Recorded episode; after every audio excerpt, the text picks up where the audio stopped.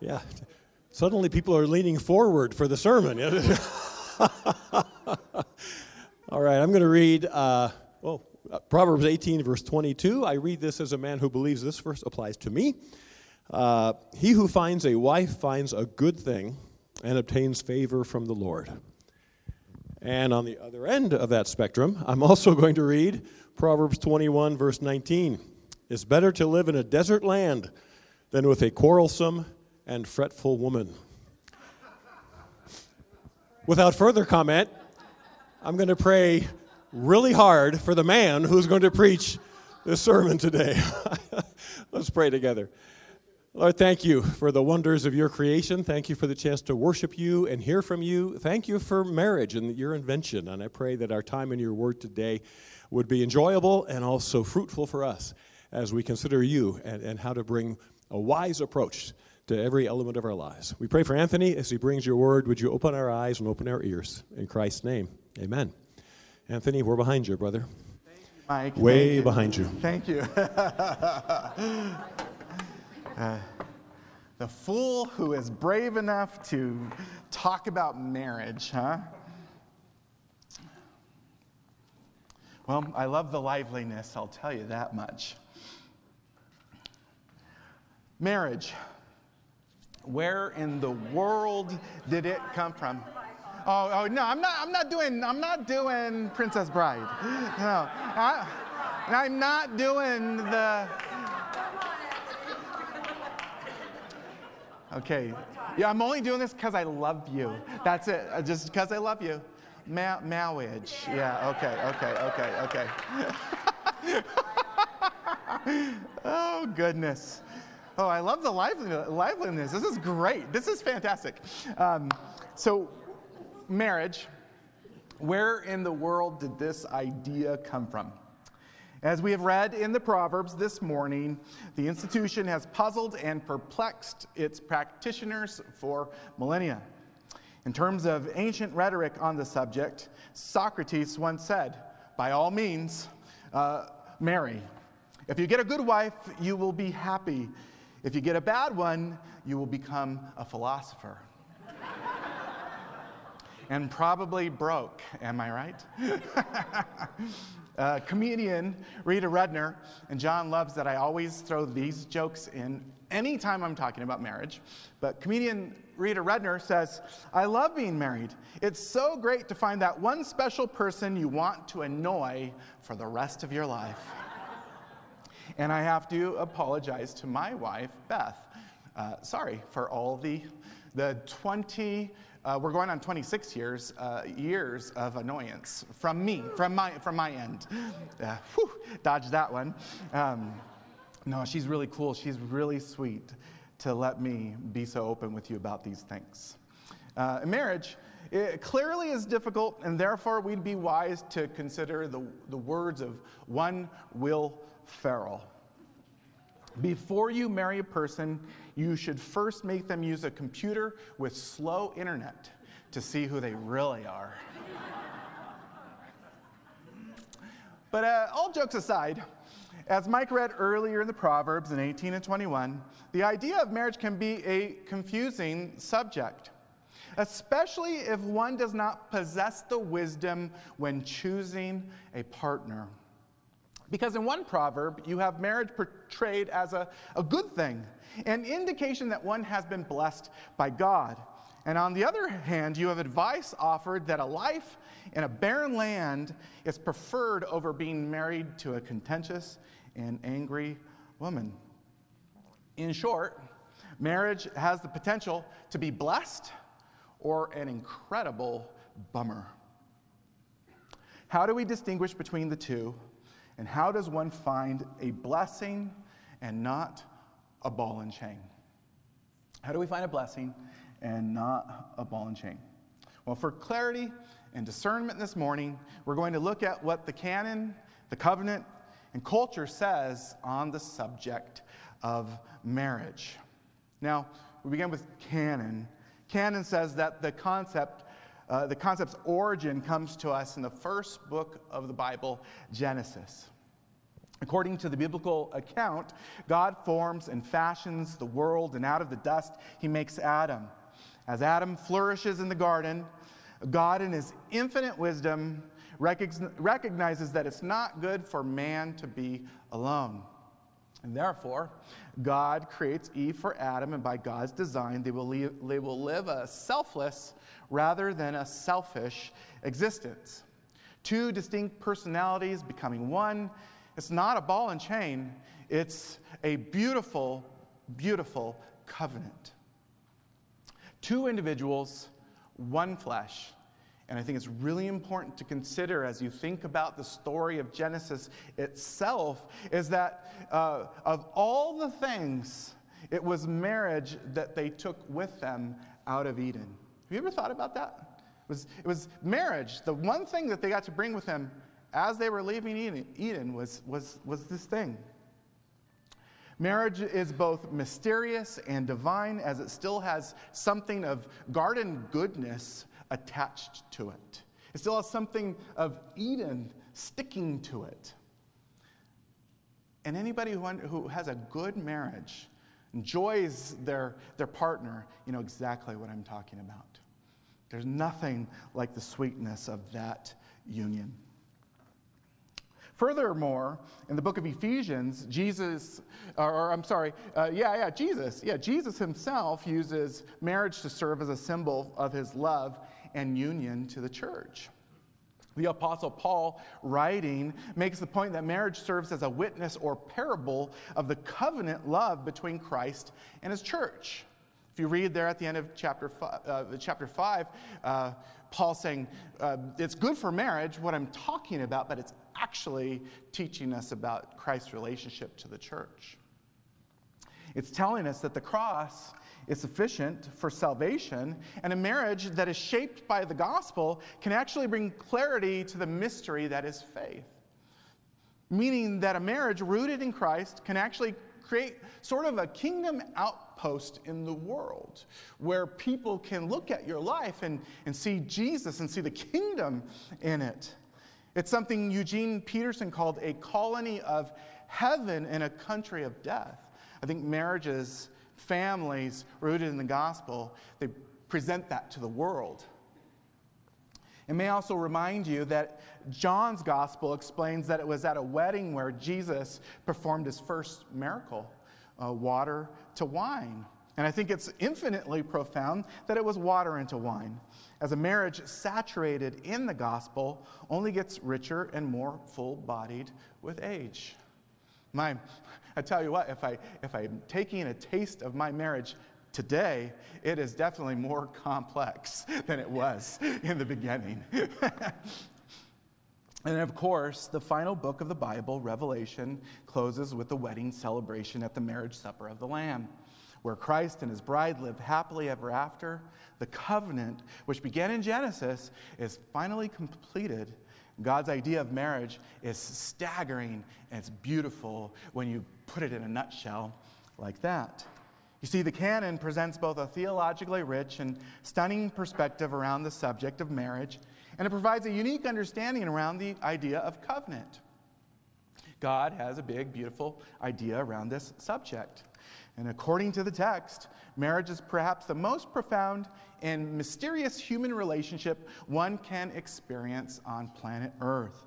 A soul connect that Augustine explained was dissolvable only by death. It's lovely. It's a lovely image. It's beautiful language. And when it's lived out, it's truly extraordinary. The canon and covenant, they play beautiful music on the subject of marriage. Which begs the question then why do over half of those who embrace this union ultimately find it discordant enough that it ends in divorce? If it's such beautiful music, why does it become discordant enough to dissolve it? Well, culture does give us some clues. And I have a, I have a page out of uh, Timothy Keller's book that I want to read with you guys this morning because it gives a great understanding around why um, the world sees it differently, doesn't see it in terms of the canon and covenantal uh, perspective.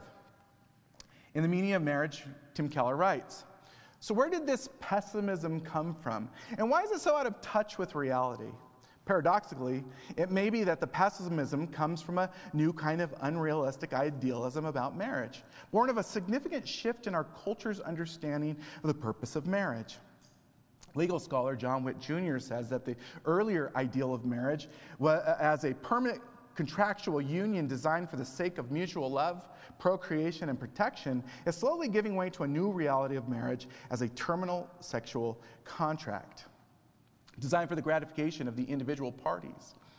Uh, Witte points out that in Western civilizations, there have been several competing views of what the form and function of marriage should be. The first two were in the Catholic and Protestant perspectives. Though different in many particulars, they both taught that the purpose of marriage was to create a framework for lifelong devotion and love between a, hum- a husband and wife. It was a solemn bond designed to help each party subordinate individual impulses and interests in favor of the relationship to be a sacrament of God's love, the Catholic emphasis, and serve the common good, the Protestant emphasis. Marriage created by bringing male and female into a binding partnership. In particular, lifelong marriage was seen as creating the only kind of social stability in which children could grow and thrive. The reason that society had a vested interest in the institution of marriage was because children could not flourish as well in any other kind of environment. However, Witte explains that a new view of marriage emerged from the 18th and 19th century Enlightenment. Older cultures taught, that their member, taught their members to find meaning and duty by embracing their assigned social roles and carrying them out faithful, faithfully. During the Enlightenment, things began to shift. The meaning of life came to be seen as the fruit of the freedom of the individual to choose the life that most fulfills him or her personally.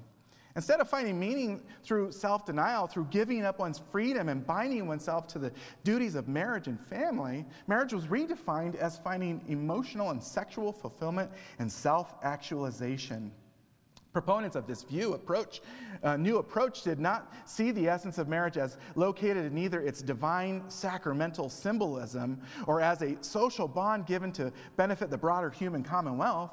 Rather, marriage was seen as a contract between two parties for mutual individual growth and satisfaction. In this view, married persons married for themselves, not to fulfill responsibilities to God or society. Parties should therefore be allowed to conduct their marriage in any way they deem beneficial to them, and no obligation to church, tradition, or broader community should be imposed on them. In short, the Enlightenment privatized marriage, taking it out of the public sphere and redefined its purpose and individual gratification, not any broader good such as reflecting God's nature, producing character, or raising children. Slowly but surely, this newer understanding of the meaning of marriage has displaced the older ones in Western culture. What a fascinating uh, history lesson this morning. But it tells you exactly why we are where we are in terms of the topic of marriage. And, in fact, many other things. But in short, what Keller is saying with the help of uh, John Witte, in short, what culture has shifted the focus from, from us to me. It's not about us anymore, it's about me. And that's important to understand why. It's really important to understand why. See, much of life within Western society is viewed through this lens of me and not us. It's a huge problem. Therefore, uh, what we see in terms of marriage is that superficial metrics have replaced sacred solutions around the subject of marriage. I want to say that again. Superficial metrics have replaced sacred solutions around the subject of marriage but a, a lot of other things. Proverbs 11 um, 22 touches on this very well. I don't have it up there, but I'm going to read it to you. And it's one that John said was so weird and vague that uh, we probably wouldn't co- cover it. And then, of course, I'm going to cover it. Um, Proverbs 11 22 says, uh, Like a gold ring in a pig's snout is a beautiful woman without discretion. Uh, like a gold ring and a pig's snout is a beautiful woman without discretion. Huh? Well, Old Testament scholar Tremper Longman uh, explains. He says, The sage is writing from the perspective of the man, as one looks at a pig and sees only the gold ring. So is a man who is so enamored by a woman's physical beauty that he does not recognize her lack of discretion. The sage is warning those who will listen that the beauty is not worth all the problems that a woman's indiscretion will bring him. Later in the poem concerning the virtuous woman, the sage will affirm that what is really important is not charm or beauty, but rather a woman's fear of Yahweh. Beauty without wisdom is the height of incongruity. And this shallow way of selecting a partner is not exclusive to men. How many of you recall years back that uh, little, little cultural phenomena of the felon? Yeah, okay, you remember? You remember? Okay, hot felon. Two people, so I have to tell you about this guy. Jeremy Ray Meeks according to Wikipedia, was arrested in 2014 during a gang sweep called Operation Ceasefire in Stockton, California, after which police posted his mugshot on Facebook, which went viral due to his appearance.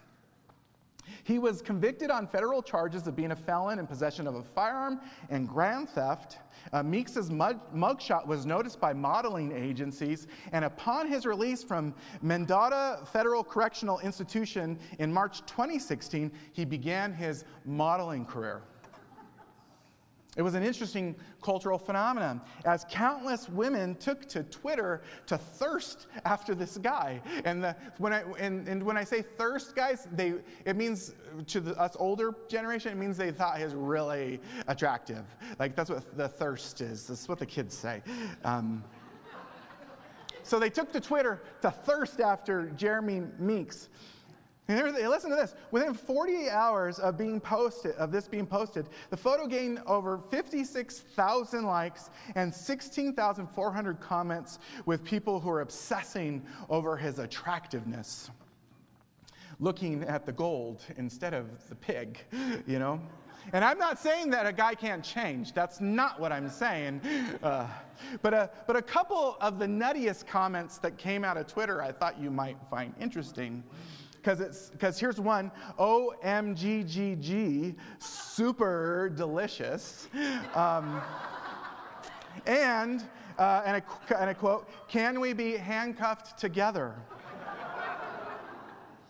Enamored by the gold and forgetting by what it's surrounded by. That is our culture.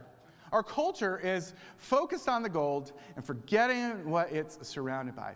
Uh, integrity, character, those things are not primary in the way Western society views things. Not just marriage, but, but just about everything. Men and women, we are all attracted to the proverbial gold. It's a natural thing. It's a natural thing to see natural beauty. Beauty, intelligence, success, security, ethnicity, et cetera, et cetera, whatever it is, you fill in the blank there. But character and integrity ought to be pri- our primary factor when choosing a partner. It has to be. For a Christian considering a partner, the criteria ought to be does this person actually love Christ? For a Christian, it ought, it ought, it's got to be simple. Does this person love Christ? If they're a Christian, do they really love Christ? Not necessarily what is their doctrine, although doctrine is important, but do they actually truly love Jesus? Not just a Christian in name, Christian in tradition, but an actual lover of Christ. Are they compelled and smitten by the gospel? And that is discernible. It is a discernible thing to understand when you, when you get to know a person. It's easy to know whether someone has a surface understanding, a shallow understanding of Christ, and whether or not they have a deep love and affection. And I don't mean, again, able to express the deepest of doctrines, I mean just an affection smitten with Jesus awed and, and staggered by the, the blood that again, cascades down the cross to convey the Hesed love of God to us. Are we in love and infatuated with this man, this God? Are we staggered by that? That's what we ought to be looking for.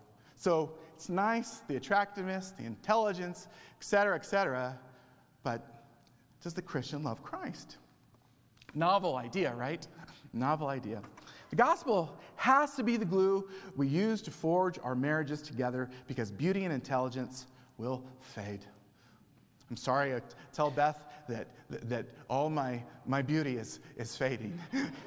it just is. It is. I said, It is, babe. This is what you're getting now. I'm sorry. Um, success and security can re- be removed. And, and what I have found in my marriage is it can also not suffice when you lose something that you can't actually buy back. You know, you guys know for us going through grief, losing my son, it changes your marriage. It changes everything. It changes your home. It changes the air that is floating through it. It changes all of that. Um, things change. In other words, in marriage, circumstances will inevitably change. And guess what? Not only will the circumstances change, so will we along the way. I'm not just aging, but I'm actually developing as a human being. We're growing, we're, we're, we're, um, we're learning new things, we're, we're chasing new ideas, we're, we're uh, abandoning some, and we're becoming, hopefully, more fuller, well developed, you know, you know, more well rounded people, hopefully. But we are changing. As our old friend Stanley Hauerwas, and I miss quoting Hauerwas, but uh, we have a good quote from him today. As our old friend Stanley says, he says, destructive to marriage is the self fulfillment ethic that assumes marriage and the family are, primary, are primarily institutions of personal fulfillment, necessary for us to become whole and happy. The assumption is that there is someone right for us to marry, and then, if we look closely enough, we will find the right person. The moral assumption overlooks a crucial aspect to marriage. It fails to appreciate the fact that we always marry the wrong person. We never know whom we marry, we just think we do. Or even if we first marry the right person, just give it a while and he or she will change. For marriage, being the enormous thing it is, means we are not the same person after we have entered into it. The primary problem is learning how to love and care for the stranger to whom you find yourself married. This is one of the jokes that I have with my wife is uh, 26, we're going on 26 years. I have a wonderful marriage, but she is a different person. She cries so much more than she ever did. Um, and that part, partially is of, because of grief, but even before that, she was crying a whole lot more. And I said, What's going on here? I said, I, I feel like I got sold a, a, bill of, you know, false goods here. Because when we first met, you were just like this strong, uh, you know, kind of stoic woman that I didn't have to worry about all your emotions. And then now, now you're like, now you're expressing them. But you're expressing them decades later. This is really a bait and switch type of thing. But again, my wife is growing and developing and becoming a more well rounded person. And I'm having to learn to become one myself as she teaches me, as I'm even being guided in that by her. And that's the beauty of marriage is that we're, we're hopefully changing for the for good and for better. Because if Christians love Christ, then that's ultimately, inevitably, what God's going to be doing in your life. He's going to be making you sweeter. He's going to make you kinder, uh, make you more patient, more understanding. And, he's, and if you're married, that's the primary place where that's going to be happening. It's going to be happening in that place. And we have to understand that that as life and our spouses change, if marriage is about me and it's not about we, not the canon, not the covenant, the dissolution of it becomes a very real option. And that's the current problem that we have in our culture today. I mean, I was, I was racking my brain today or this week about where do we go with a sermon on marriage because there's so many different places. But really, it starts there. It starts with just our understanding of the canon and the covenant um, where our current culture uh, places us in today, and how do we respond to it, and how do we live within it. And now I know the, the, this, this subject is very sensitive because we are in a room with people who have been divorced for right and wrong reasons. And perhaps some of you don't even know whether or not you were right or wrong in that process. All I want to say to you this morning is, is that we're here to talk. And remember, there is always grace available for all of it. Grace is bigger. It has always proven to be bigger than I'll ever understand. Not even from a knowledge standpoint, but an actual practical standpoint. There is more grace available than I can ever understand. And so, if you're out there and you're wondering and you have angst and anxiety, talk to us, talk to an elder. Um, we'd love to walk you with you and through it and, and, and know that grace is, is sufficient for you sufficient for us. For those uh, who are potentially choosing a partner, or uh, now or per- perhaps in the future, all I can say to you is remember Jesus. I know some of you are thinking, like, I want to be married, I want to I want to do this. But all I can tell you is remember Jesus in every single step of that process. In fact, this is one of my favorite joys of pastoral ministry is walking with people on their journey to that sacred day where you step into a covenant relationship. Because those steps are so important. And if, and if not, if those steps aren't walked, it's very, off, it's very easy to miss some of the obvious things along that journey. So, um, if you're potentially choosing a partner now or in the future, Remember Jesus, not the hot felon, not the gold, you know? Nothing wrong with natural beauty, natural success, whatever it is that attracts you to that individual. But once you get beyond that step, what, what is the whole of that, that person? And it must be Christ, it must be Jesus. And for those of you Maybe your marriage is more like the trenches. Maybe, maybe, you're, maybe you feel like you're, you're, at, you're at the Battle of Bastogne. Um, that was World War II. It was the longest battle the Allied forces ever had, and the Americans were dug into uh, foxholes for, uh, for an entire winter. It was, hor- it, it was horrible. Perhaps you or your marriage feels like you're in the trenches. All I can say is remember Jesus. Jesus shows us that no matter where you are at, no matter what has happened, no matter how difficult it can be, Jesus shows you a beautiful perspective and a path of grace that can ultimately lead you um, to flourishing, to even a victory in a battle won. So if you so so if if if all you feel right now today as we talk about marriage is shrapnel, you're like, I'm bleeding. I'm, you know, I, I feel like a, a, a an old, grizzled veteran warrior.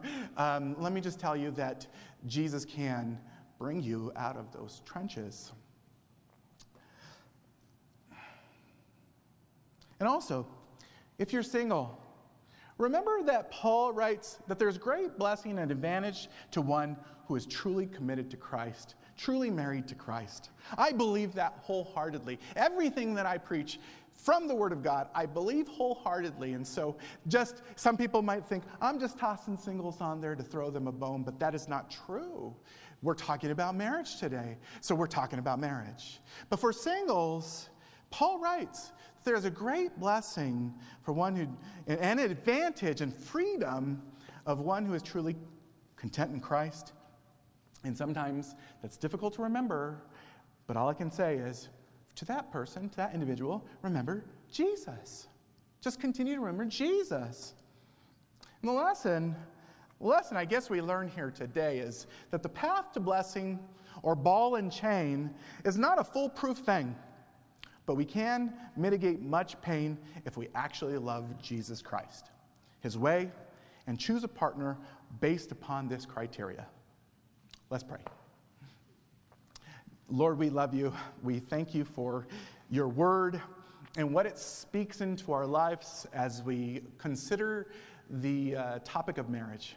God, we pray for wisdom for all of us that we might um, love you and understand our marriage to you And out of that overflow, out of that understanding, help us to love, if we are married, to love our partners well. And if we're, if, if we're not, we're somewhere in between uh, all of that, may we just continue to find our rest, comfort, and care, um, our certainty in our relationship with you. Jesus, I, I ask for um, more grace for us that we never understand and our understanding of, of your love for us and how that impacts humanity around us. Um, on a personal note, Jesus, thank you for my wife, all that she uh, has uh, been patient with over the years, and that uh, you have given me uh, heaven on earth. Thank you. Amen. Um,